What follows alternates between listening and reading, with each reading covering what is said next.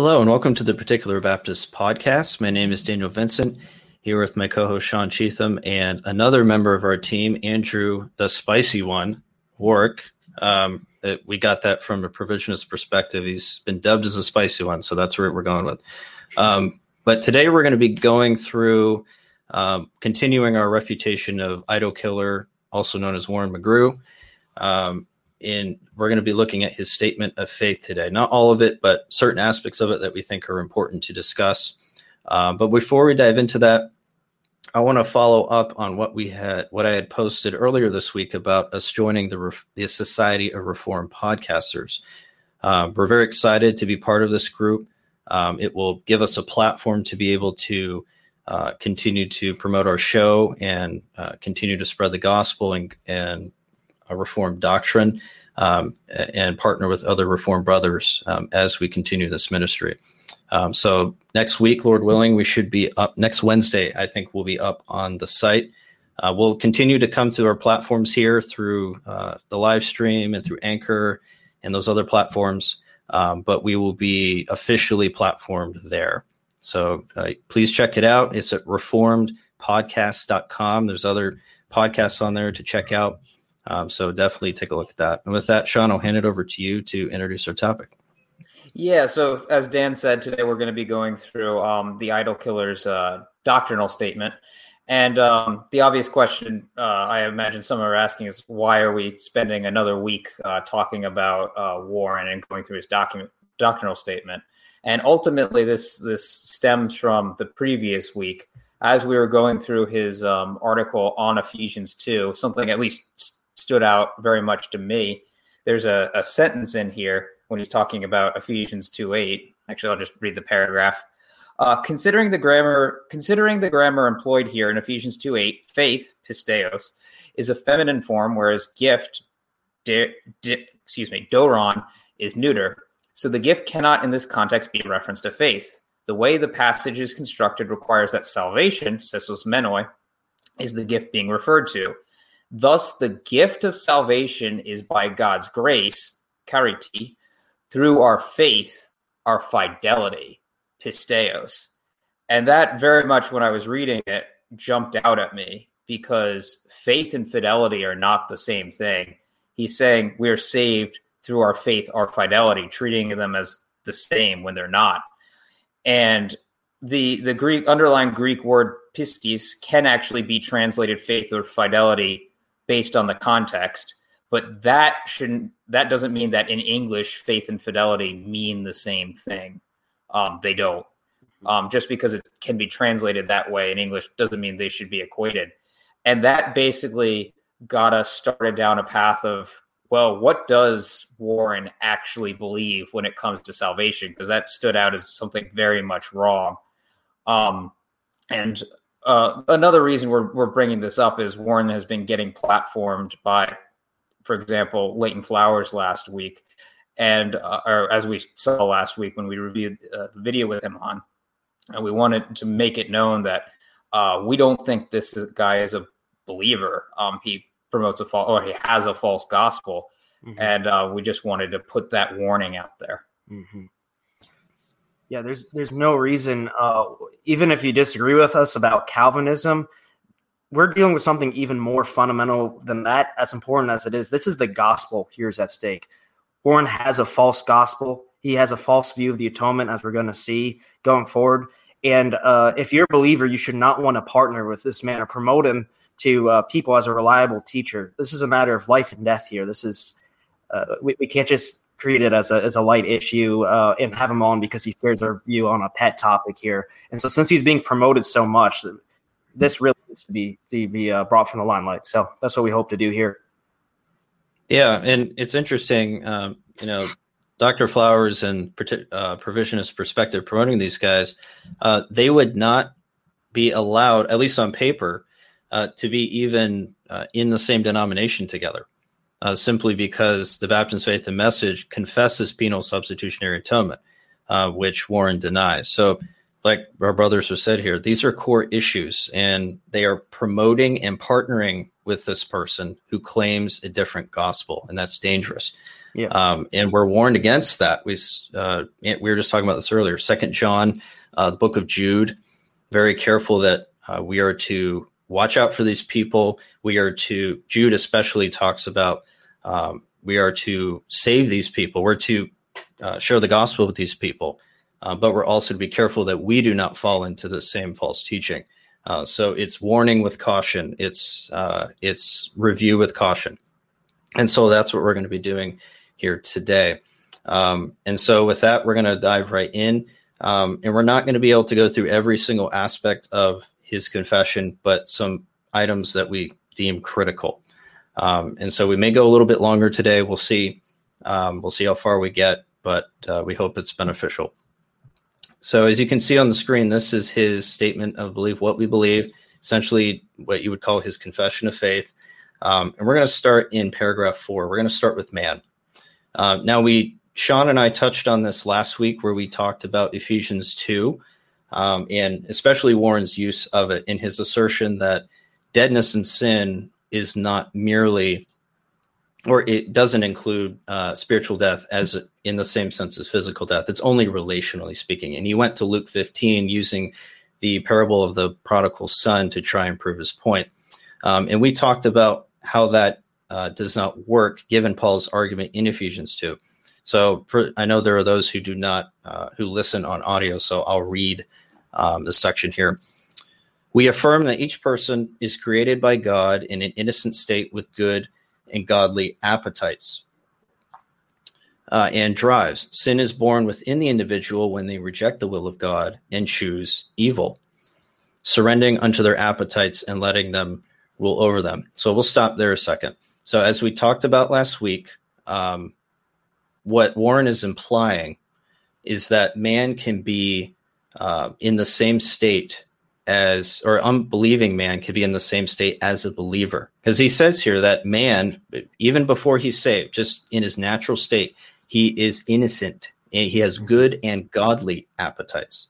And we see this contradicting ephesians 2 uh, where he, uh, paul is contrasting our deadness in sin and being alive and unifying that spiritual life with christ's resurrection. We've been raised with him this is not only discussed in Ephesians chapter 2, but also Colossians 2, verses 11 through 15, where he says, In him you were also circumcised with a circumcision made without hands, by putting off the body of the sins of the flesh, by the circumcision of Christ, buried with him in baptism, in which you were also raised with him through faith in the working of God who raised him from the dead. Verse 13, and you, being dead in your trespasses and the uncircumcision of your flesh, he has made alive together with him, having forgiven all your trespasses, having wiped out the handwriting of requirements that was against us, which was contrary to us. He has taken it out of the way, nailed and nailed it, uh, having nailed it to the cross, having disarmed principalities and powers. He made a public spectacle of them, triumphing over it. So this spiritual life is tied directly to Christ's resurrection, and this is not merely a relational resurrection. This is a spiritual resurrection likening that to a physical resurrection from the dead. So we can't have good and godly appetites in the same way uh, that uh, that Warren is laying uh, out here. We don't. We don't have good and godly appetites. We're dead. And this is conflating categories. You're putting unbelievers in the same place as believers because believers do have good and godly appetites, but that's a result of salvation. We see this clearly in Romans 8 1 through 11. Uh, there is therefore now no condemnation to those who are in Christ Jesus, who do not walk according to the flesh, but according to the Spirit. Uh, stop right there a second. Um, Paul is grounding the actions of these people based on their spiritual condition. So the ones who are not condemned, they walk according to the Spirit. They don't walk according to the flesh. And what is that condemnation? How is that condemnation removed? Well, he dealt with that in chapters three and four specifically through faith and through the righteousness imputed from Christ. We receive the righteousness by faith alone. We are no longer condemned, and therefore we walk according to the Spirit. For the law of the Spirit of life in Christ has made me free from the law of sin and death. For what the law could not do, in that it was weak through the flesh, God did by sending his own Son in the likeness of sinful flesh. On account of sin, he condemns sin in the flesh that the righteous requirement of the law might be fulfilled in us who do not walk according to the flesh, but according to the Spirit. For those who live according to the flesh set their minds on the things of the flesh, but those who live according to the Spirit, the things of the Spirit. For to be carnally minded is death, but to be spiritually minded is life and peace. Because the carnal mind is enmity against God, for it cannot subject to the law, it is not subject to the law of God, nor indeed can be. So then those who are in the flesh cannot please God. And then in verse 9, Paul contrasts the believer state with the unbeliever state. It says, But you are not in the flesh, but in the spirit, if indeed the spirit of God dwells in you. Now, if anyone does not have the spirit of Christ, he is not his. And if Christ is in you, the body is dead because of sin, but the spirit is life because of righteousness. So, this is a contrast between the believer and the unbeliever. The believer lives with godly desires, albeit not perfectly, and we'll talk a little bit about that later but he lives with godly desires, good and godly desires. He desires to please his Lord. He desires to please God now that he has been made new and is saved and has this new relationship with God. The unbeliever cannot please God because he is in the flesh. He cannot satisfy those requirements that God has required. So to say that an unbeliever has good and godly appetites naturally and is innocent is to simply conflate categories and clearly to contradict what Paul is stating here with regards to man's state. Um, so uh, that's the first part uh, of the section we're talking about. And Andrew and Sean, feel free to pipe in if you have any thoughts. No, not here. Not yet. Okay. All right. So continuing on, uh, he says that God does not will us to sin, nor does he cause us to sin. And this is found right here. God does not will us to sin, nor does he cause us to sin. Oh, we sin because we reject him. We affirm that sin is not hereditary or genetic, it is relational, a matter of the heart, and born from our disobedience. Thus, we go astray from our original state and intended purpose. Uh, we see the corruptive influence and consequences of sin and suffering and death throughout the world. Uh, this is not God's will, as Jesus prayed in the Lord's Prayer Your will be done on earth as it is in heaven. So he says, first of all, that God does not will us to sin. Um, now, if you mean simply by that, God does not prescribe it, fine, we would agree with that. Um, but I don't think that's all that he has in mind here. God does not will us to sin. Uh, we do believe that God has a decree, and Warren and uh, his followers would obviously deny that.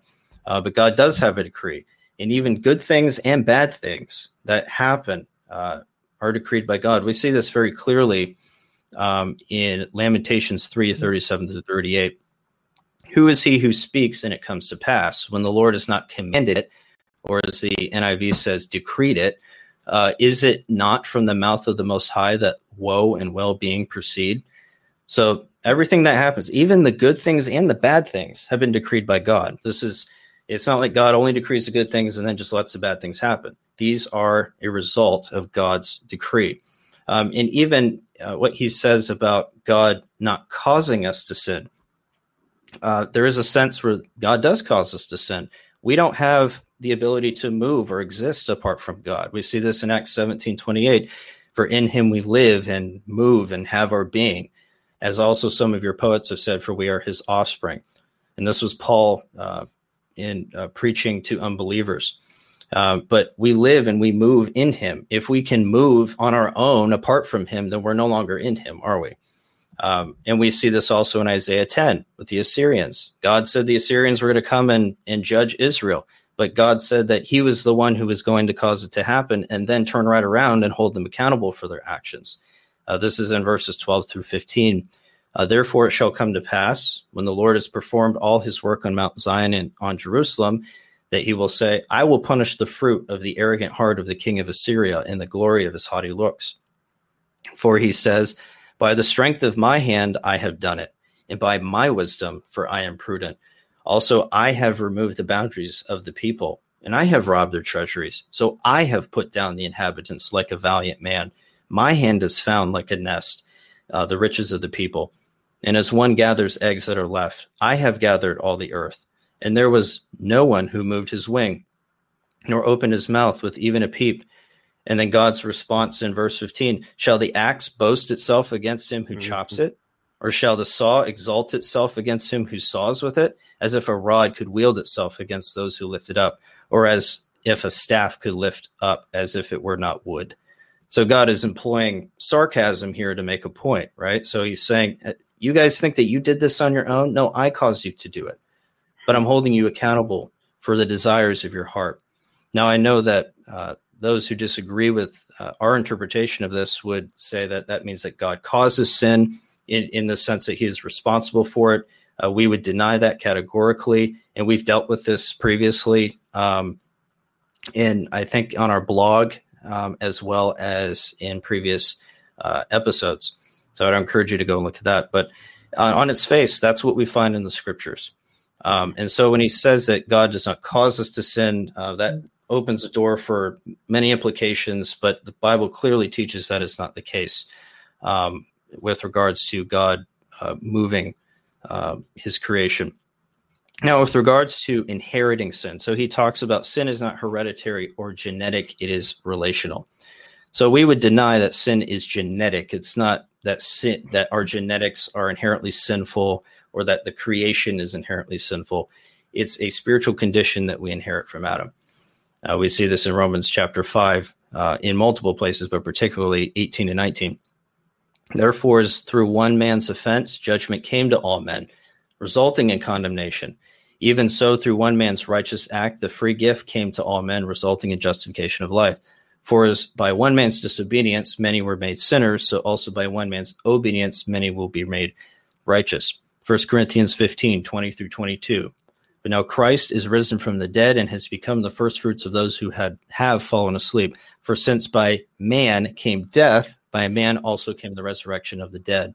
For as in Adam all die, even so in Christ all shall be made alive. So we see this representation, and this is what we call federal headship, where sin or the the actions of the federal head are imputed to directly to the offspring. And this is how God deals in covenant relationship with uh, his creation. Uh, and this is how he dealt with Adam through a covenant of works. And so Adam's uh, Adam's actions were imputed to us. That's why death can be imputed to us because the actions of Adam were imputed. God would be unjust if he simply imputed death but didn't do so on the basis of anything, right? Then God would be unjust. We'd be dead in Adam for no reason whatsoever. It would just be arbitrary. Um, but we have a reason. It's because of sin. One man's uh, disobedience, many were made sinners. And so uh, we die because of our sin. We die because of that sin that was brought into the world. It's very important to realize. So it's not genetic, it's not hereditary uh, from a physical standpoint, but we do get it from Adam um, uh, as we are born into this world. And then one more note on this section. Um, he quotes Psalm 22, 9 through 10. It's one of his proof texts. Um, he says, But uh, you are he who took me out of the womb. You made me trust while on my mother's breast. I was cast upon you from birth. From my mother's womb, you have been my God. And he tries to use this to show man's innocence from birth. Um, but Psalm 51 5, which is David's famous confession uh, psalm in his repentance of his sin with Bathsheba and Uriah, surely I was sinful at birth, sinful from the time my mother conceived me. So David was very aware of his sin. Um, in this passage in Psalm 22, he's not saying that he was somehow innocent at birth, as if uh, he was not sinful and became sinful later on. He makes it very clear that even from the time he was conceived, he was sinful, and this was a condition that he was in. So I want to point that out in passing. And who's uh, Psalm 22 uh, prophesying about too? This is prophesying Christ. Christ quote, quotes this at his crucifixion as being applied to him. This isn't just a generic man talking here. And as somebody like Warren, who who likes to talk about uh, the early church fathers so much, the pre-Augustinian early church fathers, none of them would interpret that passage about generic man. All of them would interpret that as being messianic and uh, pointing to Christ. And we're actually going to see a little bit of more of that later, but I wanted to point that out there. Yeah, yeah, that's uh, more cherry picking of verses. More cherry picking verses. All right, going on to paragraph six. So he lays out who man is in his condition. Uh, then he starts talking about uh, who Christ is. Now, uh, we're not going to read this uh, entire passage, but I want to talk about something that we're going to bring out in much more detail later. This is regarding the atonement. Um, when Warren talks about sacrifice as it relates to Christ's death, he's not talking about penal substitution in the sense that um, Christ took on the punishment our sins deserve in our place, uh, basically a vicarious sacrifice, uh, penally or forensically. He denies that, and we're going to see that later. Um, but so when he's talking about sacrifice, we need to understand what he means by that. Uh, there's no satisfaction of the wrath of God.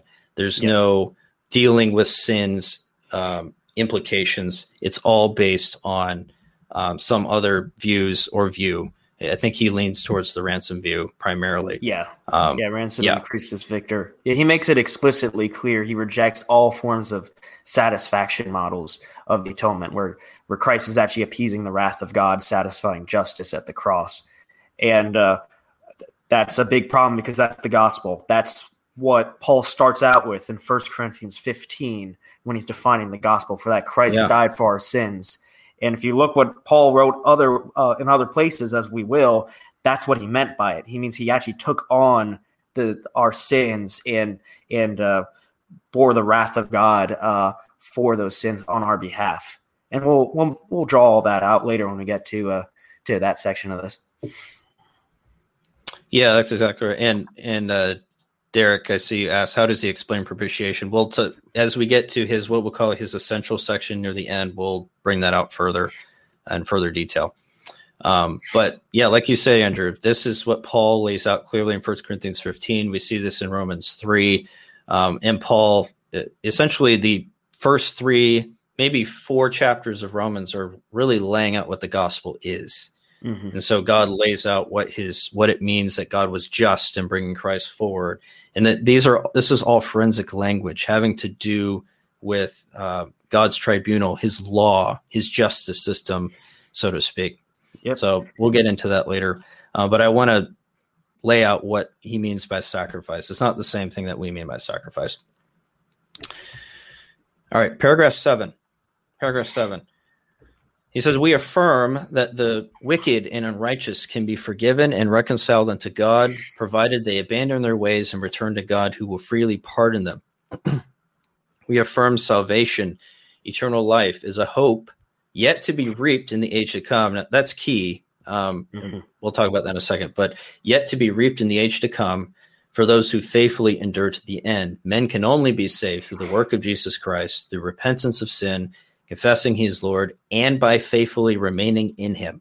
The believer abides in Christ and is considered righteous, born again by the Holy Spirit, turned from sin, and assured of a physical resurrection from the grave, provided they do not fall away and turn from faithfulness.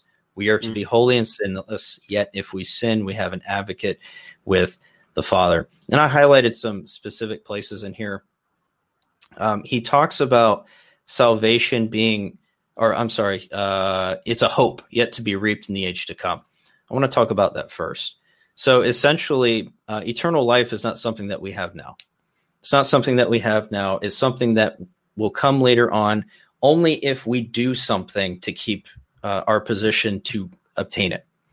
And he does add, you know, we, are saved through the work of Christ, the repentance of sin, confessing he is Lord. But at the end of the day, it's ultimately by faithfully remaining in him and this is a gospel issue. This is not, you know, a third tier issue. We can just go, okay, you know, Warren, whatever. Uh, no, this is this has to do with our salvation. If we're saying that what we do is going to ultimately get us there, and that we don't even have eternal life now, it's something that we must get at the end. Now we're we're twisting the gospel. We're turning it on its head. It's no longer through faith alone, which is a gift of God in the first place and not of ourselves. Um, we have to somehow meet a standard of what faithfulness is in order to uh, get there, which is a mm-hmm. problem. Mm-hmm. Um, and I have no clue what that standard would be. He doesn't say nope. what that is here. Um, you don't find it in scripture either. It's like, how no. do I know that I've done enough, uh, done enough works here, and I've, I've exactly. met the criteria of faithfulness? There's nothing but fear and trembling with this this view. There's no uh, assurance. You can't know you have eternal life, as John says. And Notice that language. By this you may know you have eternal life. He says you can know that you have it now. Paul goes as far as to say that we're sitting on the right hand of the Father in Christ now in Colossians. Right.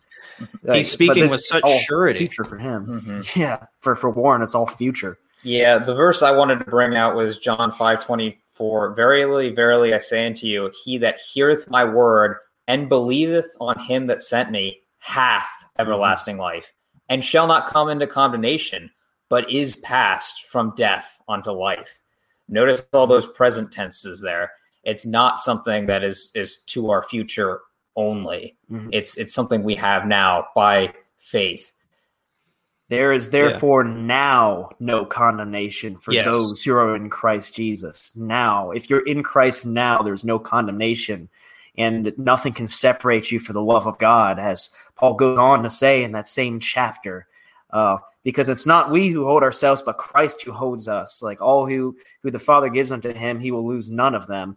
But he he hasn't he has us in his hands and is carrying us to the cross. He he bought us uh, with a price, and he's not about to let his uh, his bride go.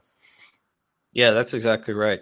Um, and Smart Christian Channel said here, doesn't John 6 say we have eternal life, which is a present active participle, meaning we have it now into the future? So it does say that we have eternal life and actually have uh, John 6 47 here. Most assuredly, I say to you, he who believes in me has eternal life.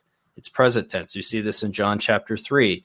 Verse 36 He who believes in the Son has eternal life, and he who does not believe in the Son shall not see life, but the wrath of God abides on him. So there's this present tense language. You're believing now, you have eternal life now. It's not something that's going to be in the future. And he's essentially saying here that um, as well that you can fall away. He says clearly, uh, in assured of a physical resurrection from the grave, provided they do not fall away and turn from faithfulness. So he does not believe in any kind of eternal security. He denies that. That's very clear, um, which Jesus himself would deny. John 10, 30, uh, 27 through 30. My sheep hear my voice, and I know them, and they follow me, and I give them eternal life, and they shall never perish. Neither shall anyone snatch them out of my hand. My Father who has given them to me is greater than all, and no one is able to snatch them out of my Father's hand. I and my Father are one. So there's no way that we're going to fall away if we truly believe in Christ. One, because we're no longer condemned. Our debt has been paid.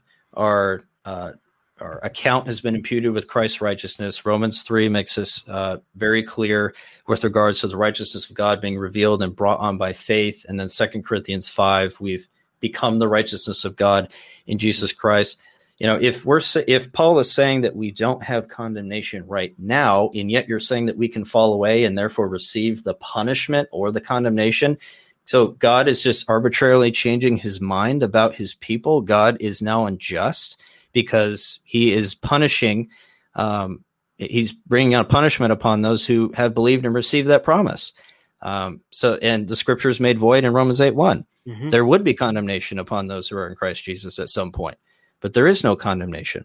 We have been made right with God. Once you're made right with God, there is no backtracking. There is no change in that. You are secure until the end.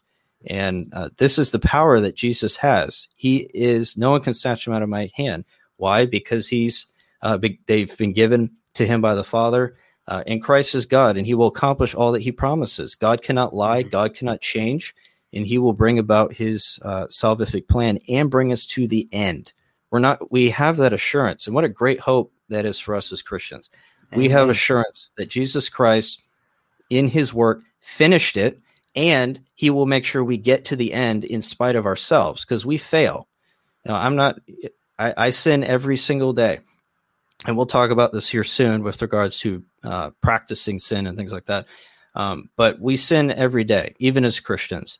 Eh, but we have been made right and we can appeal to the father and and and believe in that gospel continuously and rest in it for as our only hope. And that uh, that standing before god is going to get us uh, to the end and christ will keep us. And warren what a miserable life that must be to to not have any kind of assurance of salvation you have no clue what kind of faithfulness you have to keep you have no clue what standard that is going to mean and you don't know until the day you die whether or not you will get into heaven because it depends on you. What if you are on your deathbed and you just slip and then are you going to be cast into all eternity? You've been faithful up until this up until you die. Um, and this is a problem that Catholics have as well. You know, mm. they it's it's grace and faith plus something else. At the end of the day, they don't have a hope to rest in. Um, so you know, we're calling you, especially here, but all those who are resting in their faithfulness as the end all be all, to repent and believe in the true gospel of Christ. Christ died for our sins. He died and rose again on the third day, paid for all of our sins, all of those to whom the Father gave him. And if we believe in that gospel, that that precious um, work that he did by faith, we will be saved, and that is our rest. That is our hope. Mm-hmm. Nothing else. Nothing else. So mm-hmm. um, this is, you know, we get, I get fired up talking about these things yeah. because it, this is, this goes the heart of what we here. believe. This is this our is hope. our life. This is this is uh, the only reason we have to live is because Christ died for us, and we're assured of the pardon we have before the Father.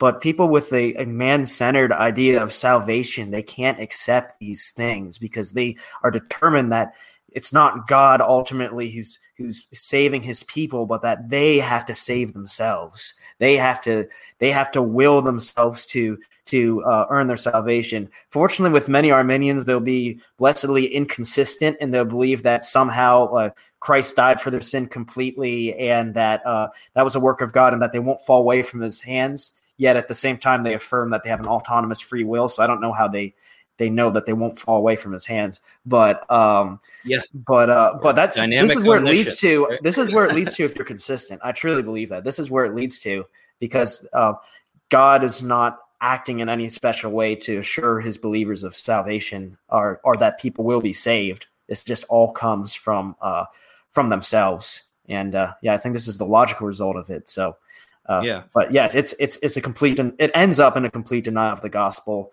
as I said, thankfully, a lot of Arminians aren't there because they haven't pushed through those consistent those um, right. logical conclusions. But this is where you can end up for sure. Yep. And um, a Christ-centered perspective asks, uh, can you give a definition for condemnation, Romans 8 1? In what sense is there now no condemnation for those who are in Christ? So when we say there's no condemnation, we're talking about uh, before the tribunal of God, before God's law. The law condemns, uh, particularly through death, uh, you know, the soul that Ezekiel says, the soul that sins shall die. Uh, Romans says that um, for all have sinned and fallen short of the glory of God, for the wages of sin is death. So the condemnation is God's wrath upon us. Um, but if we are in Christ, we have received his righteousness, and Christ has taken on our sin, and we are accredited as having kept the law perfectly, both in the active obedience of keeping God's law and in keeping the punishment through Christ's death. Those are those things are imputed to us. And so we are no longer condemned. God can justly treat us as if we had not sinned and be brought into his presence. That's what we mean by um, condemnation. It's a good question. All right. So now, uh, or Sean and Andrew, do you have anything else you want to add? Um, in terms of the uh, why is he harping on the faithfully remaining on him? I suspect it's a misreading of the verses that essentially say, um, "He who endures to the end will be saved." obviously we do believe that's true that he who endures to the end will be saved but not as some sort of prerequisite that god has put in place but more of a description of that is the person who the one who endures to the end will be saved mm-hmm. it's not that that has become a qualification in order to obtain salvation or be right with god really is what i should say it's not that's not a, a qualification to be right with god that's um something that uh, is descriptive of the believer. He who endures to the end will be saved. Mm-hmm. Yeah, because yes. the God who monergistically saved us is able to monergistically sanctify us and keep us in the path of right living. And again, I, I do think this is the this is the result of his synergism being logically uh, worked out. Because if the scripture says that only those who endure to the end will be saved, but we have autonomous free will that God has no part in, there's nothing to stop somebody who, after they profess faith in Christ, from actually falling away. So, what do you do with those verses? Uh, we're able to reconcile them because we have a biblically consistent soteriology uh, where we recognize that God is responsible even for our own agency, and He's able to give us new desires and ensure that we walk in them. Uh, but for someone who doesn't have that, you can logically end up in this problem. Right. Unless God, you know, by His grace, like, keeps you from falling into this right. problem. Yeah, uh, you know, versus like "He who began a good work in you will finish it." Make no sense if you simply have the libertarian free will to do whatever you want outside of God causing you to do it um, directly. And we make a distinction just because God causes us to walk in the way does not mean we don't have agency. Uh, the reformers were careful uh, particularly the Westminster Divines and the uh, particular Baptists were careful to distinguish between primary and secondary causes. But God is working in us to bring about his end, which is his glory ultimately, and in our glorification, because that hasn't happened yet. Um, yeah, that's that's right, uh, Derek. He is the author and finisher of our faith. He's the one who gave us that faith, and he will make sure it happens to the end. And again, this is a glorious thing that we can rest in. In spite of our failures, God will ensure that we get to the end, and we will see Him. And that makes me want to jump up and down and and mm-hmm. you know it just makes me very excited. Because it's it's uh it's such a glorious truth that they are denying you know it you're denying yourself so much peace and joy uh, by following after these garbage teachings. And that's what they are the foolishness garbage un- anti-biblical. Um, yeah you're you're just denying yourself so much joy in believing in the true gospel and resting in christ to bring you to the end. Amen. we have that hope alrighty all right so moving on to the essential section and this this was near the end of his um, his statement of belief or his confession of faith. Um, it's really where he brings out, I think, the most meat in terms of what he believes, particularly on the atonement.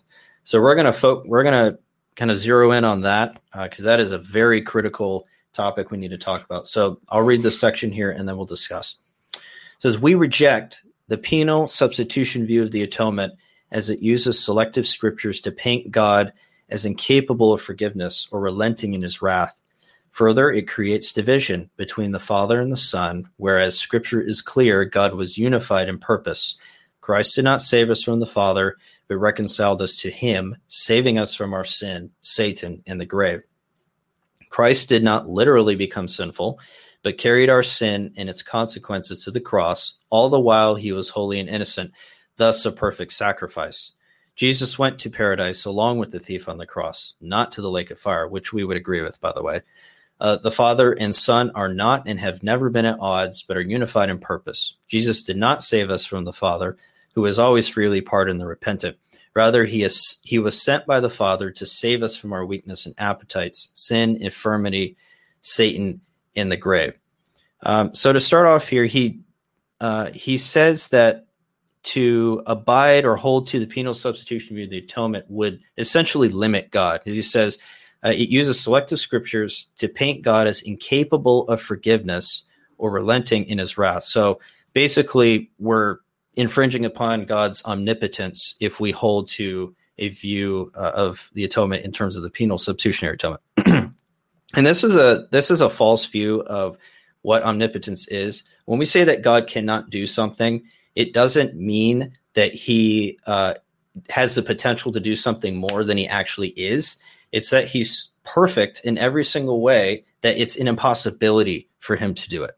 Mm-hmm. Um, and so, really, using the word cannot or is not able is not, I guess, um, accurately reflecting what is going on, but it's the best way in our human language that we can discuss it. Um, Sam Renihan, in his book Deity and Decree, on pages 72 and 73, talks about this specifically. and he says, quote, uh, the scriptures say that God cannot sin, lie, be deceived, or deny himself, and yet God is omnipotent. In fact, God cannot do such things precisely because he is omnipotent. If mm-hmm. God could be deceived or deny himself, he would not be able to do all his holy will and would therefore be imperfect and not God. The many things that God cannot do demonstrate not weakness in God, but a perfection of power and complete and sovereign liberty. Who can resist him and prevail? who can oppose him and succeed? End quote. So his perfection of being is such that it is impossible for him not to lie. It is impossible for him to deny himself. It is impossible for him to not do things outside of his nature.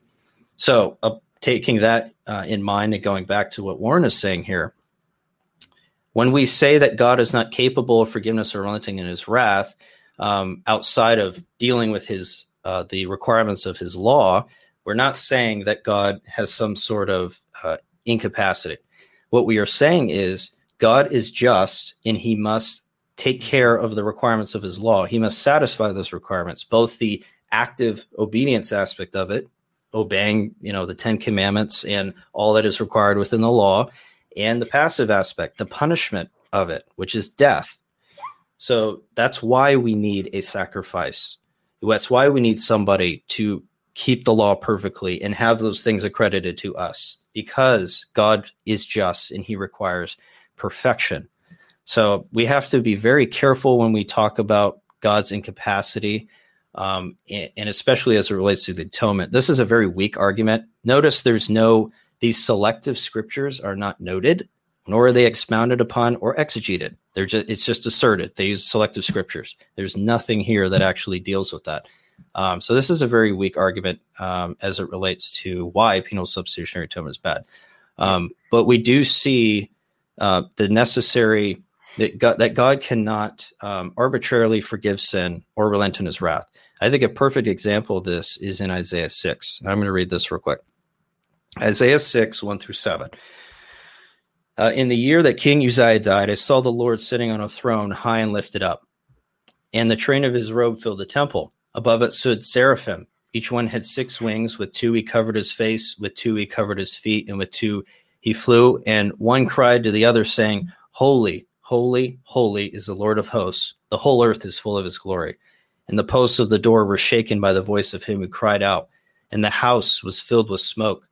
So I said, Woe is me, for I am undone, because I am a man of unclean lips, and I dwell in the midst of a people of unclean lips, for my eyes have seen the King, the Lord of hosts. Then one of the seraphim flew to me, having in his hand a live coal which he had taken out with the tongs from the altar, and he touched my mouth with it and said, Behold, this has touched your lips. Your iniquity is taken away, and your sin is purged. So, this is a vision that Isaiah has, right? He sees God on his throne, um, and he's immediately aware of his sin. He doesn't feel comfortable. He doesn't go, okay, you know, uh, you know, uh, I'm just feeling at ease here. He knows immediately he's in the presence of holiness. He's in the presence of perfection. And he calls a curse upon himself. Woe is me, for I am undone. I'm a man of unclean lips. He calls essentially uh, covenant curses upon himself. Um, and God doesn't come up to Isaiah and say, you know, Isaiah, stop being so hard on yourself. It's okay. You know, I, I got you. I got you. You're fine. Just get up and, and stop crying about your sin. Come on. He doesn't do that. The angel go the seraphim goes over to him and has to deal with his sin. That sin doesn't just disappear because Isaiah is selected by God to be a prophet. The sin has to be dealt with. And so that is done here uh, in this vision by touching the coal to his lips. Sin, his sin is purged, his iniquity is taken away. He's standing in the presence of God and God cannot allow that which is evil into his presence. For no man can see God and live. And we know this is a vision. Isaiah would have died if he literally saw God. Um, but the principle is there. God is holy and he requires holiness to be in his presence. So God cannot just relent in his wrath or just arbitrarily forgive sin. He has to deal with it. Um, and this is tied directly to his holiness. He is holy, holy, holy. He is perfect, and sin must be dealt with if we are to be in his presence. It cannot be an arbitrary forgiveness. It cannot be an arbitrary relenting of wrath. It has to be on the basis of something uh, as it comes to our salvation. Yeah, notice how it comes from the altar too. It's connected yes. with a sacrifice. It's pointing to the sacrifice of Christ that would purge our sin and allow us to stand in the presence of God. And I just wanted to say real quick when when you're dealing with uh, uh, the incapacity of God, uh, when you were saying that, I was thinking the only thing God is incapable of is He's incapable of not being perfect, and that's why He must satisfy sin because He's a perfectly just God who hates sin, and He is the the just judge of all the earth who will do right and who will punish iniquity. As Exodus says, He will by no means clear the guilty and so that guilt has to be satisfied some uh, somehow. And if you do not have a perfectly just God who cares about justice being satisfied, you do not have the biblical God. You have a false right. God. Yes. Our, the true God is a just God. Amen. Amen. Yep, that's exactly right. For um, additional selected scriptures to prove this point, uh, Hebrews 9, uh, verses 21 and 22. Moreover, he sprinkled with blood both the tabernacle and all the vessels of the ministry. And almost all things are by the law purged with blood, and without shedding of blood is no remission. So we see here that um, the blood of without the shedding of blood, the the shedding of Jesus' blood, there is no remission of sins. There is no forgiveness.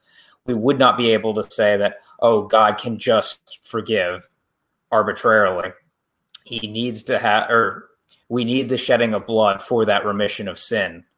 Um, and that's, I think, what ultimately is is being missed here when you say God is able to forgive uh, just just because, essentially, just by repenting. No, it's not merely our repentance that produces the forgiveness of sin. It's repentance and that being through faith in Christ that we have uh, access to that um, that uh, forgiveness.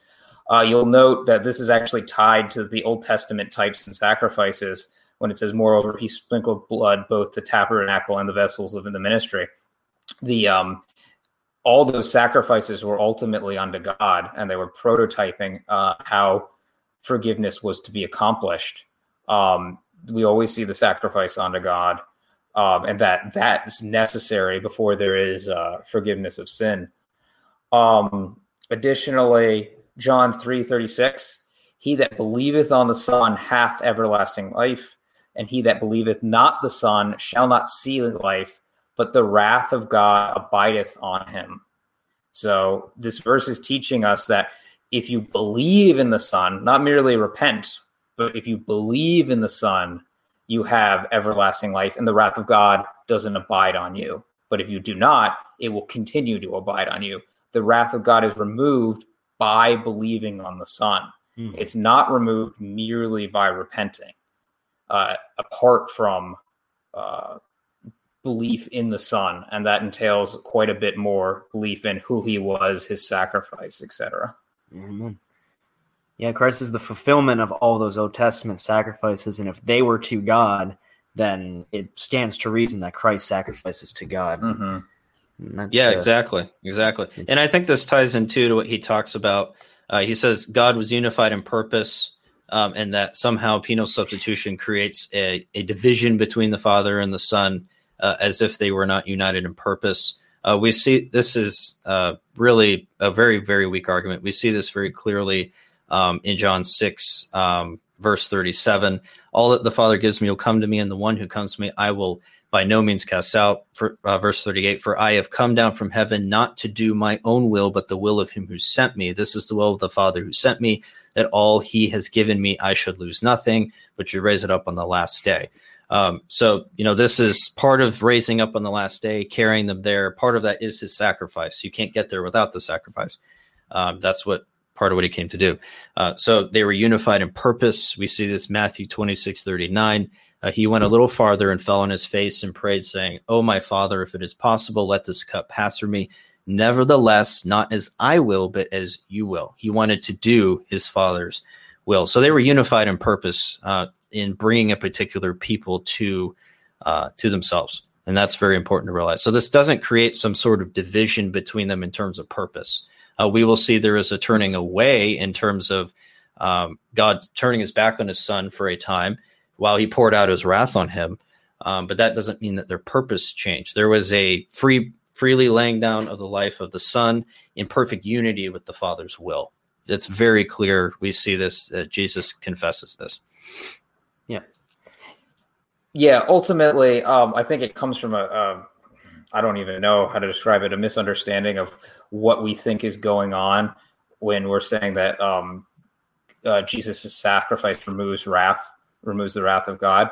Um, because ultimately, the Bible says that God sent his son into the world. The Father sent the Son for the purpose that his law would be satisfied uh, so that his wrath could be removed. We're not saying that, oh, God is just angry, helplessly angry, and we needed the son to come in because uh, the son really wanted to save, but the father didn't. No, no, no. The father did want to save, uh, but he would be unjust to do it any other way. Um, that's why ultimately in Romans 3, the cross is seen uh, so that God uh, would be shown to be just and the justifier of the one yes. who has faith in Jesus. Amen. Because if there is no cross, if there is no sacrifice for sin, um, then uh, the world can say to God, "You're not just. You've just you've just arbitrarily forgiven the sin." Mm-hmm. Um, that person murdered. Your law says that person needs to die. Why are you just withholding it? Yep. Yeah, and when we speak, because I think he might be getting at the idea that if if Christ became sin for us, like in the way that we say it, although I don't know how else you say Christ became sin if he wasn't actually bearing the sin of his uh, of people on him. Um, he's thinking like, oh, we're making the father and son against each other in salvation, but we want to be clear that this is according to the human nature, not according to the divine nature of the son. And you do see that uh, that contrast again with Matthew 26, 39. Uh, he says, not as I will, but as you will. So his human nature has its own will that's uh, distinct from his divine will, uh, which is in full accordance with uh, with God, and ultimately his human nature perfectly submits to that uh, divine will and the will of the the Father. So when Christ became sin for us, uh, and God viewed it as sin, it was according to his human nature, not that there's a disruption in the Trinity or right. or anything like yeah. that. Um, but but he did uh, he, he was forsaken on the cross according to his human nature. That's exactly what he says uh, at the ninth hour, Jesus cried with a loud voice, saying, Eli, Eli, lama sabachthani. That is to say, My God, my God, why hast thou forsaken me? Uh, did he, was he just saying that and not meaning it somehow? Like, no, he became sin for us. And, and since God hates sin, uh, his wrath had to be against him. Uh, and that's exactly what Romans 3 25 through 26 uh, was just saying. Um, uh, whom God sent forth to be a propitiation through faith in his blood to declare his mm. righteousness for the remission of sins that are past through the forbearance of God. To declare, I say, as John just quoted, at this time his righteousness, that he might be just and the justifier of him which believeth in Jesus. That word propitiation, it means wrath bearing substitute. Uh, as as uh, uh, Reymond says in his book, Paul Missionary Theologian, uh, it has the basic meaning of a sacrifice which turns away God's wrath and, and takes away sin. Um, and that understanding, though it's been challenged in the past by some, it's been vindicated through the study of that word in the Septuagint, uh, particularly the book of Maccabees, as well as in First Clement and the Shepherd of Hermas. To quote Leon Morris, uh, throughout Greek literature, biblical and non biblical alike, uh, uh Elasmos, and that's how you say it, right? Elasmos. Yeah. Um, yeah, Sean's much better at Greek than I am. Means propitiation. we cannot now decide that we like another meaning better. It's simply what the word means. It, it implies penal substitutionary atonement that Christ took uh, upon him the wrath of God. Uh, and I want to go to some other uh, scriptures on this. Um, so the, the main one I want to look at is uh, Galatians 3 10 to 13. For as many as are of the works of the law are under the curse, for it is written, Cursed is everyone that continueth not in all things which are written in the book of the law to do them.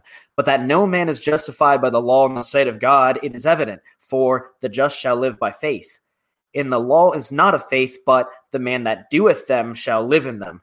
Notice right there the contrast between do and faith when when Warren makes faith to be faithfulness, he's making it something you do and continue to do, which is exactly what Paul is contrasting it with. The, the, that's that's how Paul defines the law. The law is something that you do and, and you and you live in them. Uh, but to to continue with the quotation, Christ has redeemed us from the curse of the law, being made a curse for us. For it is written, "Cursed is every one that hangeth on a tree." The first thing we should ask is when he says he became a curse for us. What curse is he referring to? Well, he told us, he, he was quoting from Deuteronomy earlier when he said, Cursed is everyone that continueth not in all the things that are written in the book of the law to do them, and then explains that Christ is taking on this curse. So that's Deuteronomy 27 26. Cursed be him that confirmeth not all the words of this law to do them. Uh, but uh, the curse is more than a word, it's actually uh, uh it's invoking something on somebody. That's what a curse is. Uh, and, and, what is that thing? Uh, it's it's God's wrath poured out on the people. We see it in the very next chapter. After he goes through the blessings, he he he repeats what he says before. But it shall come to pass if thou will not hearken unto the voice of the Lord thy God to observe to do all his commandments and his statutes, which I command thee this day, that all these curses shall come upon thee and overtake thee. Cursed shalt thou be in the city, and cursed shalt thou be in the field. Cursed shall be thy basket and thy store. He goes on to say, The Lord shall send upon thee cursing, vexation, and rebuke in all that thou settest thine hand unto for to do, until thou be destroyed, and until thou perish quickly because of the wickedness of thy doings, whereby thou hast forsaken me. So you see that it's the Lord who is the one who who uh, invokes the curse and accomplishes the curse on people. The curse is God's wrath. It's the Lord who sent cursing, vexation, and rebuke. So if Christ took upon him this curse, he took upon him that wrath of God being poured out against him. It's not the wrath of the devil, as uh, as Warren says. The devil might have been a means whereby he accomplished it, uh, in the same way that the devil was a means to provoke David to number Israel, even though it was the Lord ultimately who who caused that to happen. But it's the Lord's wrath. It's the Lord's wrath that ultimately does that. Um, it, it, had to be against him because he became sin for us, and God hates sin, and his wrath is perpetually against sin. Um, I'm to pause right there. Do you have any comments on that? Because the next section is church history. So, otherwise, um, I'll just I'll just note, um, you know, in terms of God the Father actually uh, punishing the Son, or in a sense, in the sense that he was imputed for sin and took on that punishment.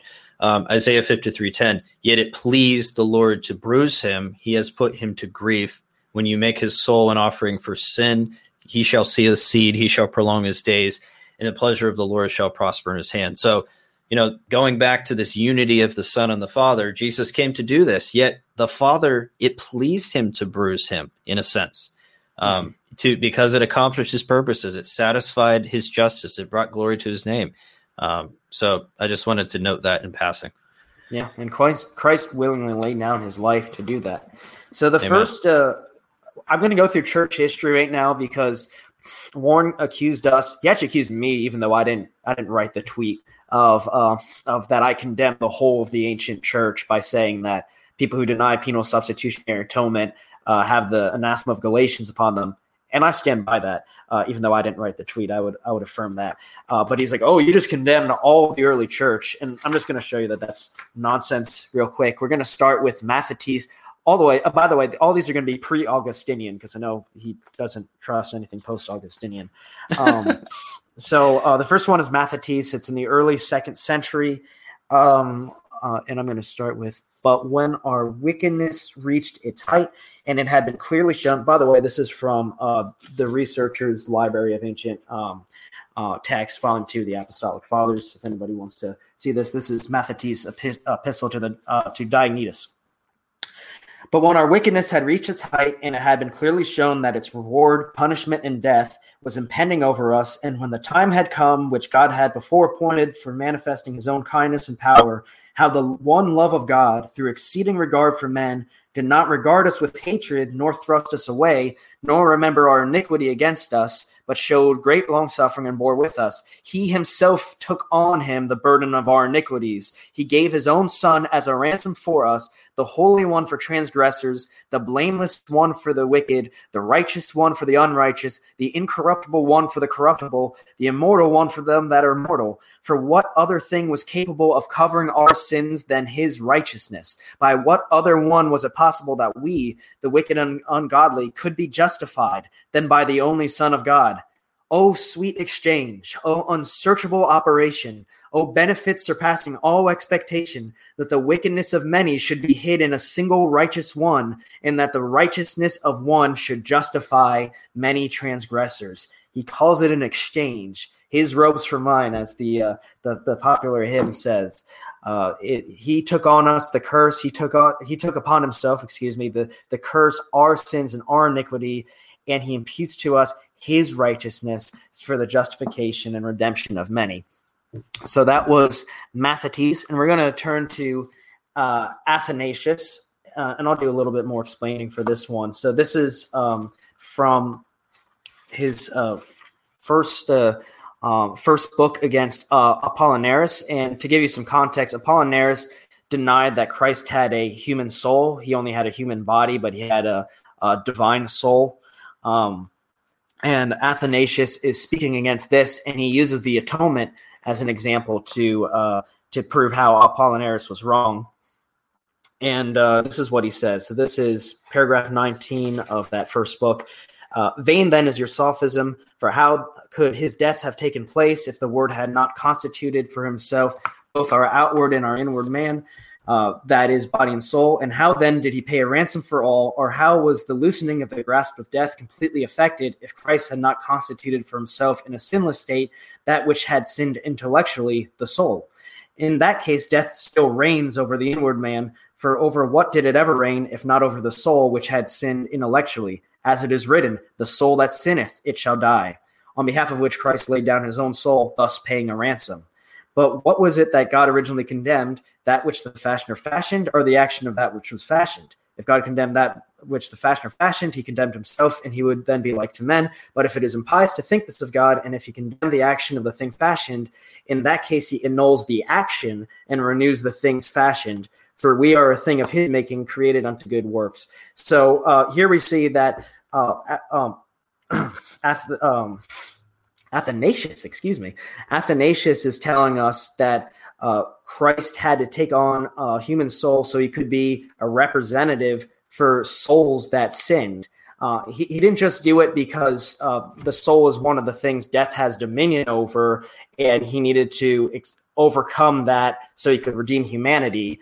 Uh, he did do that, but it's it's it's much more than that.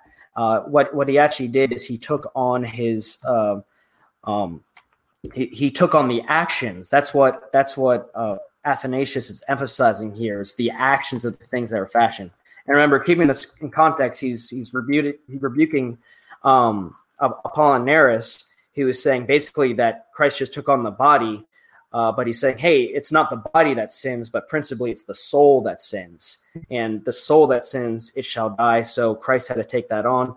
Um, but who's the ransom? Uh, who's the ransom for?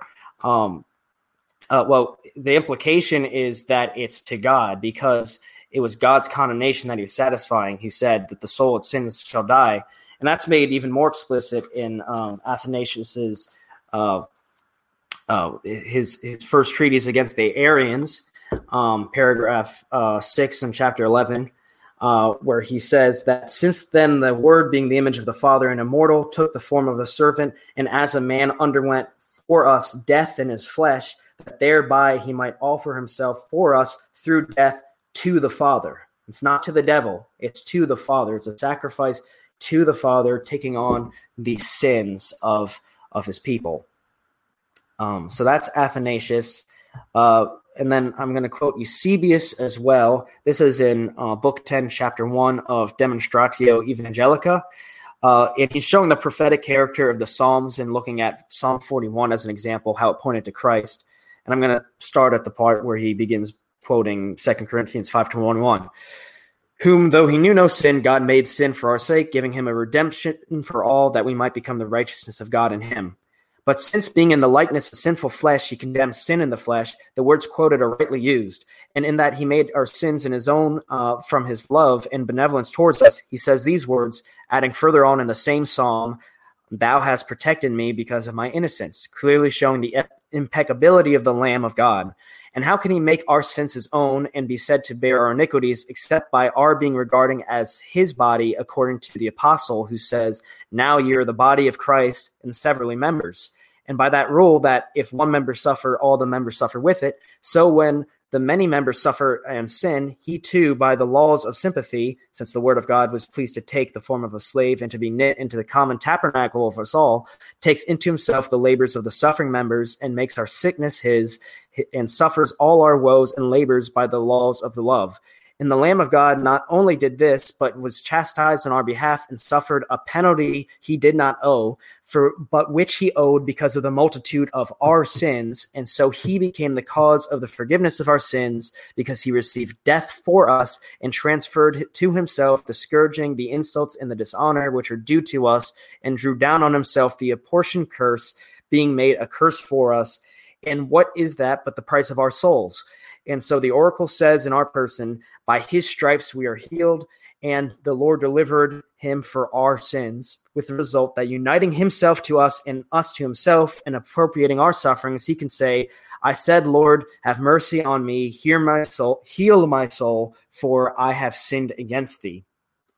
So notice that he actually uh, it's by merit of Christ taking us as, as members of his body spiritually that he represents us in our sins at the cross and takes on the iniquities uh, of, of our sins.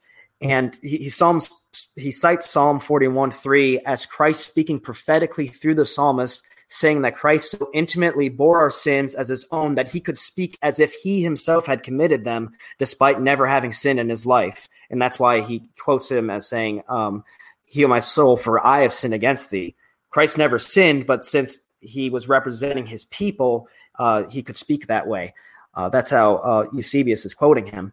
Um, and again, who is this? Uh, who's the sacrifice for? He Eusebius tells us in the introduction of the same book, where he describes Christ as the Word of God, the power of God, the wisdom of God, the angel of great counsel, and the great eternal High Priest, offering sacrifice for the existence and preservation of all, and propitiating the Father. And as human, we know him as the Lamb of God that taketh away the sin of the world, and as the sheep led to the slaughter.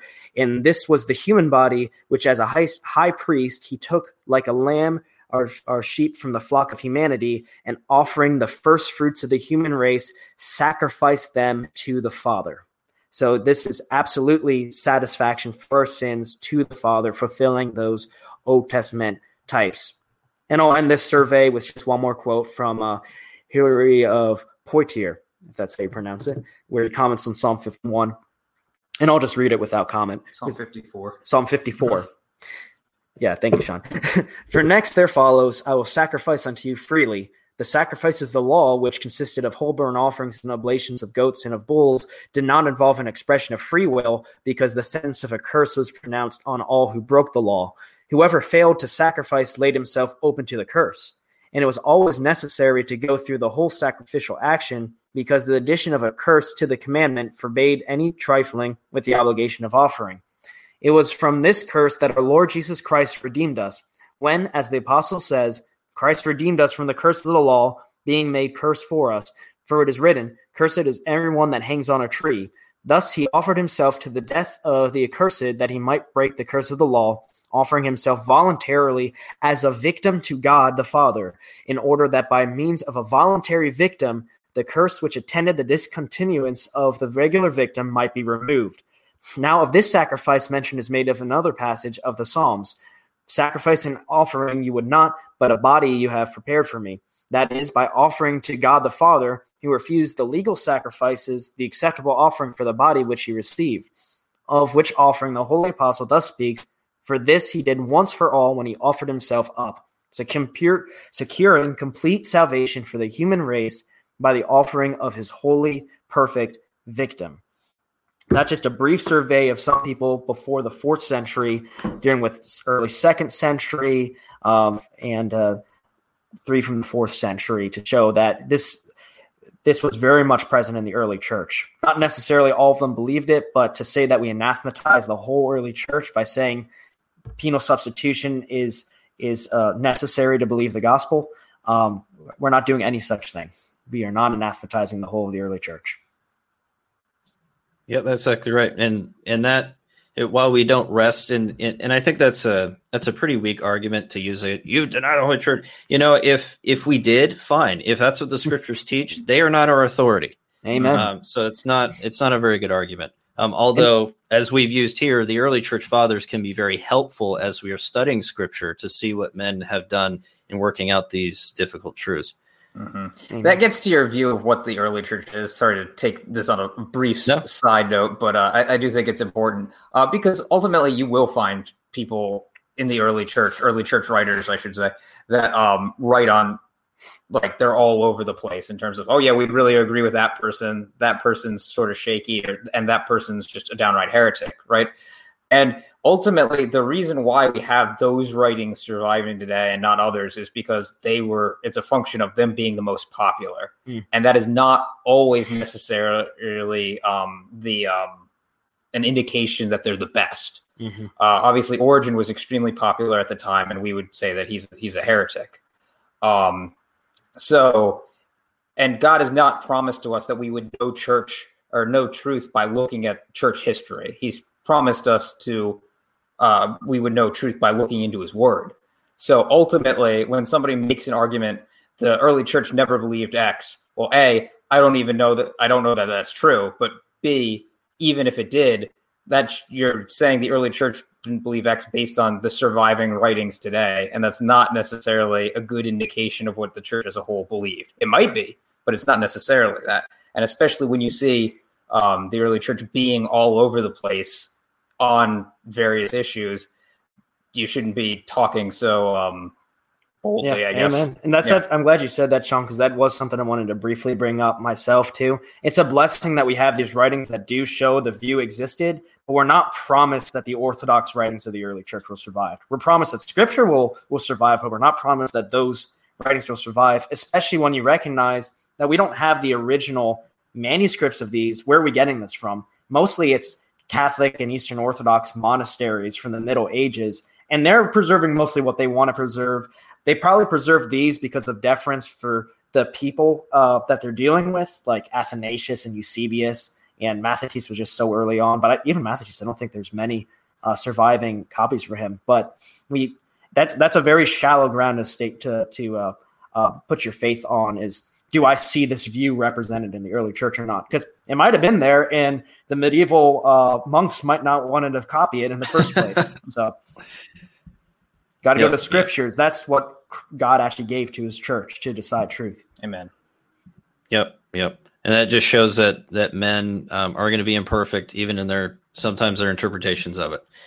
Yep, but we rest in that that infallible authority of Scripture. Um, so moving on to uh, point number two here. Let me scroll down. So he yeah. he lays out these definitions. I'll give a little background here real quick. So he lays out. He calls it same term, different definitions, and he says. Uh, in these last days, the devil is actively deceiving many who bear the name of Christ. One of the ways that he is doing this is by engaging in linguistic revision. He takes biblical words, redefines them, makes them acceptable to visible Christianity, and then deceives people into believing this is orthodoxy. Here are just a few of the words he has redefined. So he'll lay out what a word is, it's what he thinks the definition is, and then what the devil allegedly changed it to. So um, we've already dealt with dead um, both last week and at the beginning of the episode. Um, but Sean wanted to discuss uh, point number two. Yeah, I think this is a this is an important one. Um, I'll read it. Holiness slash obedience. It means that you are living in complete obedience to God according to the knowledge slash understanding you have. The things that you know to do, you are doing, and the things that you know you shouldn't be doing, you aren't doing. The devil redefines it to mean that you aren't perfect, you just aren't practicing sin. Of course, each person then gives whatever arbitrary definition they want to give to the word practice. Um, I think this is important because, as you're going to see, he stakes your salvation on your holiness. If you are holy, we'll read that a couple a couple um, sections down. Um, but ultimately, I I don't even know what to say. Um, mm-hmm. in a sense, um, yeah. I mean, like he says, every person gives whatever arbitrary definition they want to give to the word practice. I want to know what arbitrary definition he gives for complete obedience to God. Yeah. What does that actually look like to you? Where do you get that from scriptures? Um, it, if you say the wrong thing at a certain point and regret it later, is is that um, are you still good at that point, or is that you know that's not really sinful enough to really worry about? You know, like God will just kind of look over that one. Where do you get this idea of uh, what it looks like to be in complete obedience to God, and how are you confident that you've met it? Um, it, you can't be. It's just it's the only result of the system is is, is fear. You, you yeah. can't know that. Therefore, now there's no condemnation for you. Yeah.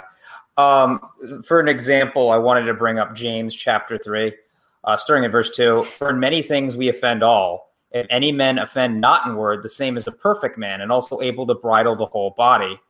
Um, behold, we put bits in horses' mouths that they may obey us, and we turn about their whole body. Behold, also the ships which though they be so great are driven of fierce winds, yet are they turned about with a very small helm, whithersoever the governor listeth. Even so, the tongue is a little member and boasteth great things. Behold, how great a matter a little fire kindleth. And the tongue is a fire, a world of iniquity. So is the tongue among our members, that it defileth the whole body, and setteth on fire the course of nature, and is set on fire of hell.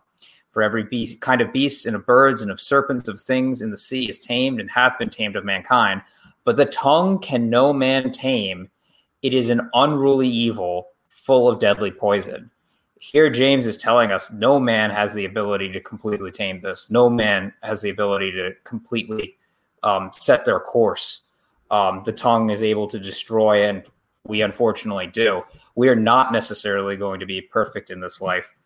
Mm-mm. I'd also like to uh, bring up First Corinthians five. I won't walk through it necessarily, but here Paul is um, is uh, telling the uh, Corinthians that they've sinned by allowing this man who has his father's wife um, in the congregation that he should have been put out. He should have been delivered over to Satan for the destruction of his flesh.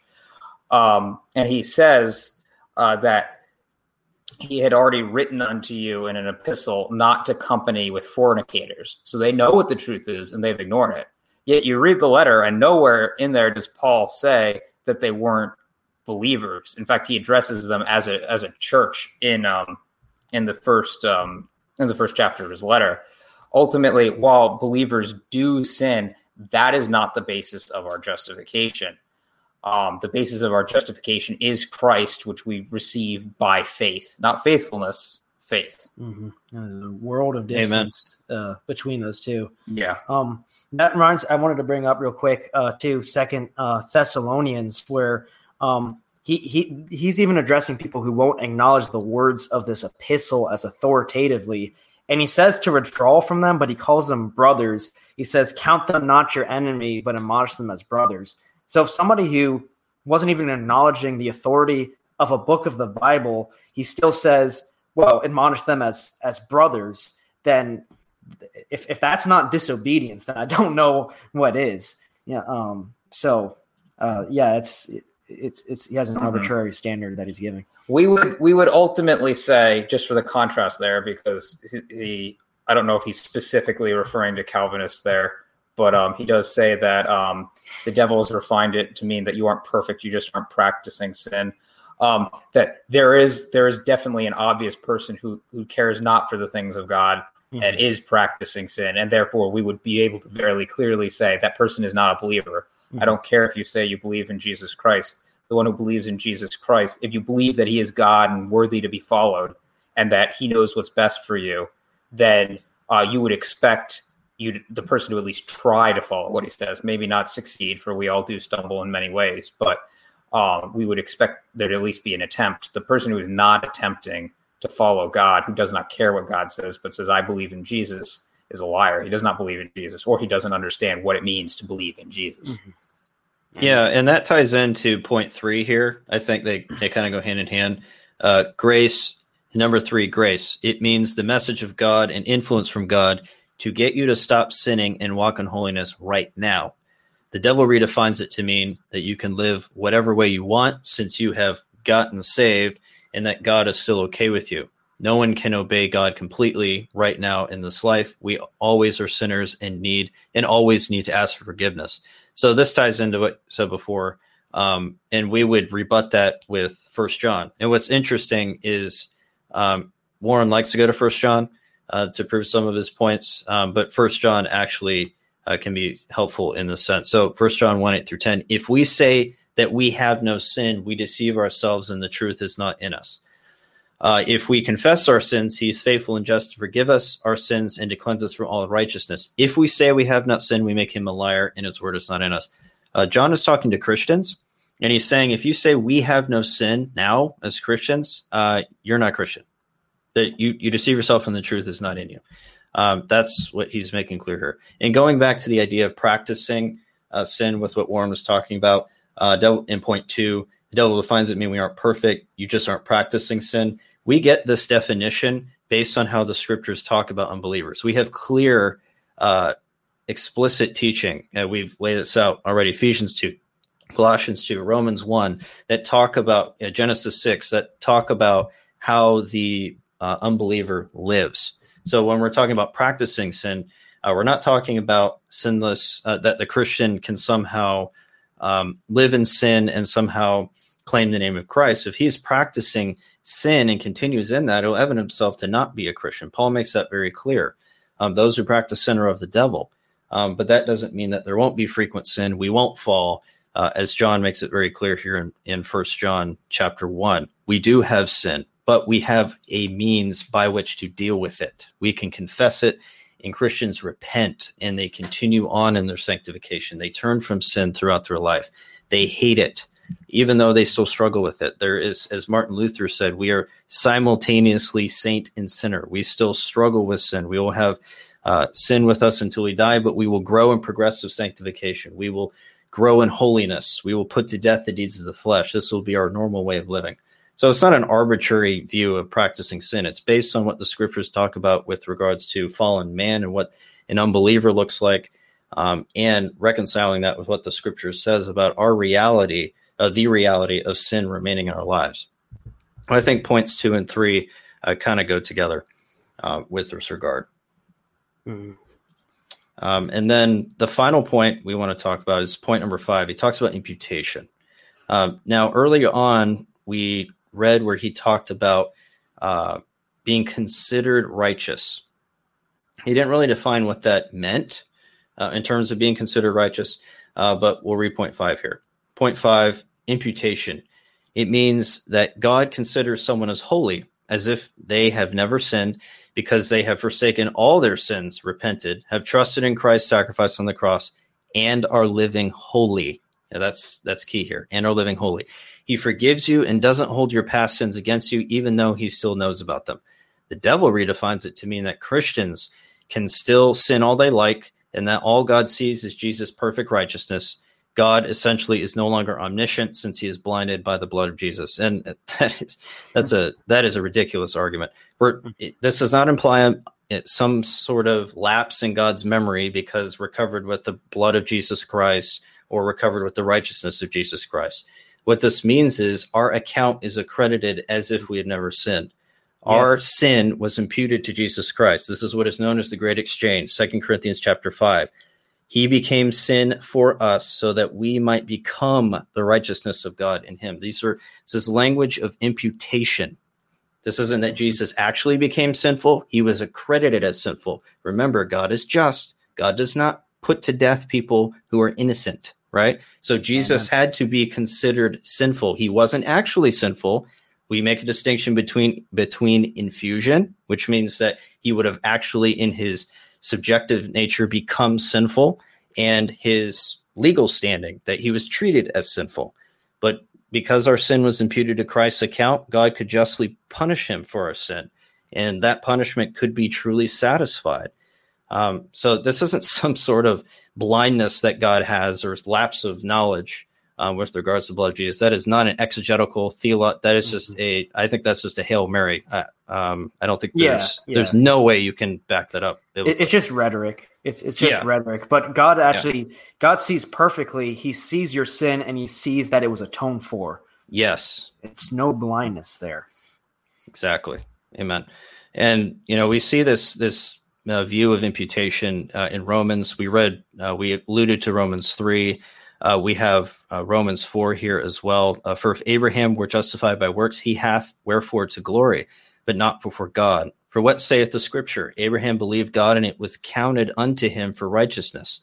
Now to him that worketh is the reward not reckoned of grace, but of debt. But to him that worketh not, but believeth on him that justifieth the ungodly, his faith is counted for righteousness. Even as David also describeth the blessedness of the man unto whom God imputeth righteousness without works saying, Blessed are they whose iniquities are forgiven and whose sins are covered.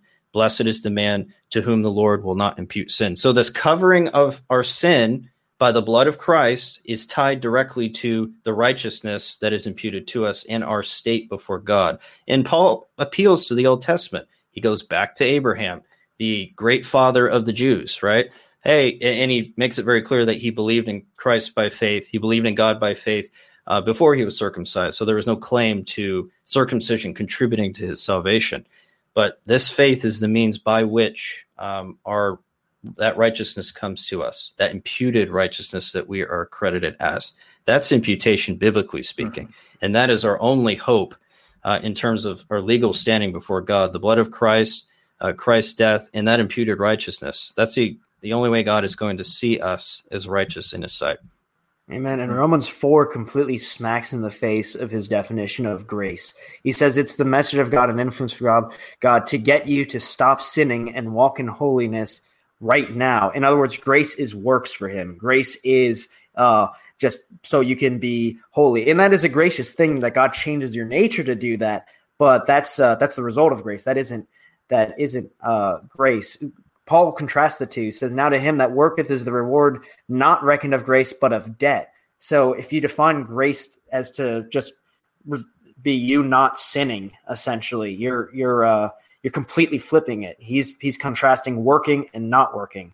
It will lead right. to works, but the grace is uh, received through faith, uh, passively, not an active, continual outworking that merits your favor before God. Exactly. Exactly. So and, before, yeah, go ahead. Go ahead, Sean. So ultimately, um, this leads into what he thinks justification is.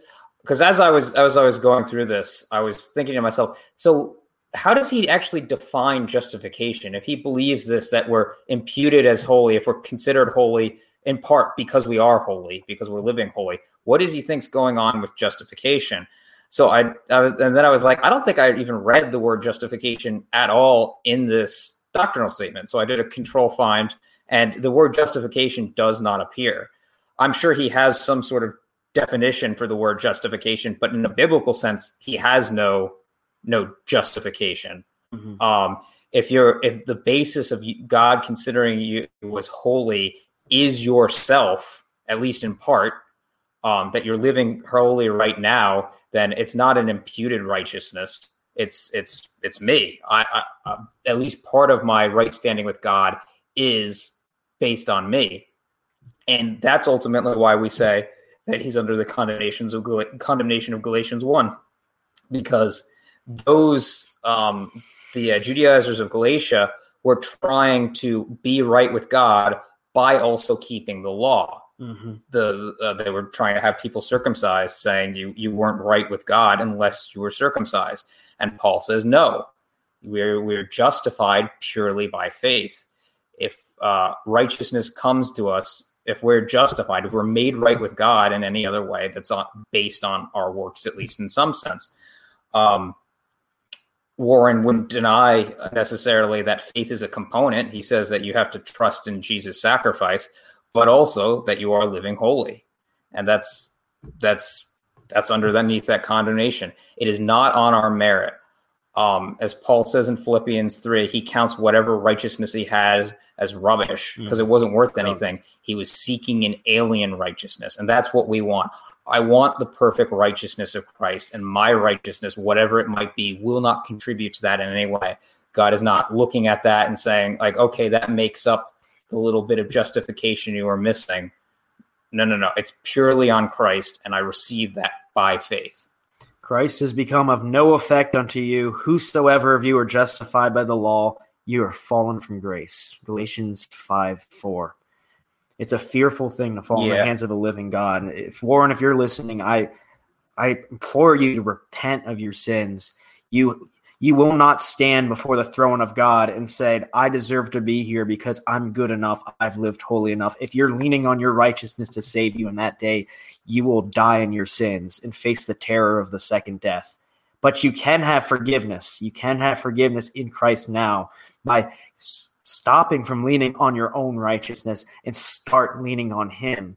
For His righteousness covers all iniquities. His death was sufficient for all the sin of anybody who comes to Him. It was of infinite worth, and in that finite period of time, He was able to satisfy the infinite weight of the sin that was committed against Him. Amen. Amen. And that's really the gospel. That that is the gospel and uh, that's where we see Warren. He, he does not believe what we believe with regards to Romans four, with regards to imputation, or or uh, biblical view of justification. He just doesn't. He just doesn't. And and because of that, uh, he is under the wrath of God, and that's why we call him to repent. We care for your soul, Warren. We're not here to bash you for the sake of bashing you. We care for your soul, and we want to highlight these things as uh, part of telling you what the true gospel is. And we call you to repent, and those who believe in what he believes uh, to repent and put your faith in the true Christ by faith alone, by faith alone. Um, and real quick before we close, um, I just want to point something out. Provisionist perspective said something here. Uh, they said, "What is he adding?" And this is this is talk about uh, the gospel. Uh, the particular Baptist is adding things like exhaustive, No, no, no, divine no. foreknowledge, PSA, etc. We're Well- not, and I think by PSA, you're probably talking about uh, uh, Penal sub- substitutionary penal substitutionary atonement. atonement. Now, if you're saying that's adding to the gospel, uh, you don't understand the gospel. It would appear, uh, and we don't add exhaustive divine foreknowledge to No, No, uh, a no. qualification for the gospel. Um, No, I'm not one of those people who say that Calvinism is the gospel. I don't. I don't believe that. I think that people who are not Calvinists um, can believe in the true gospel, uh, depending on where you're coming from. Uh, but penal substitutionary atonement, as we've discussed today, is very clearly critical to the gospel. And if you do deny it, you are not a Christian. We're just Yes. going to flat out say it. Yeah. Um, so we're not adding to the gospel. first we're just simply Paul teaching it. it's the first Yeah. thing Paul says when he defines the, the gospel. Christ died for our sin, and as we've shown from scriptures, that's what he meant by it. He didn't mean by some indirect way. You can't just hold to the words somehow and say you're good. You actually had to believe what he was talking about there, and that is penal substitutionary atonement. We're not adding to the gospel. That's part of what Paul places as a, a central aspect of the gospel. Mhm. Revisionist perspective. I, I don't know if you don't believe it or just saying that. Well, I don't think it's technically part of the gospel. But in any either case, you need to repent. You need to repent. You are on on, on dangerous territory right now. And this is the danger of playing with these guys like Warren. You know, you're promoting him, you're rubbing elbows with him. Um, his teaching can rub off on you if you're not careful. Uh, so be very careful, guys, as as you deal with them. Um, one, uh, and we'll go ahead and close here in a second. I know we've been going for quite a while, um, but uh, we thank you for for joining us today. I know this has been a long episode, but in order for us to discuss these things uh, rightfully, we have to go in great detail. Um, so we hope it's been beneficial and, and been helpful. Next week, we will have a special guest on. Richard Barcellos will be joining us next week, Lord willing, um, to discuss his new book on the on Trinity, uh, on the Trinity and creation. So we look forward to that. Um, but we thank you for joining us, and we pray you have a great weekend and a great Lord's Day tomorrow. God bless. God bless.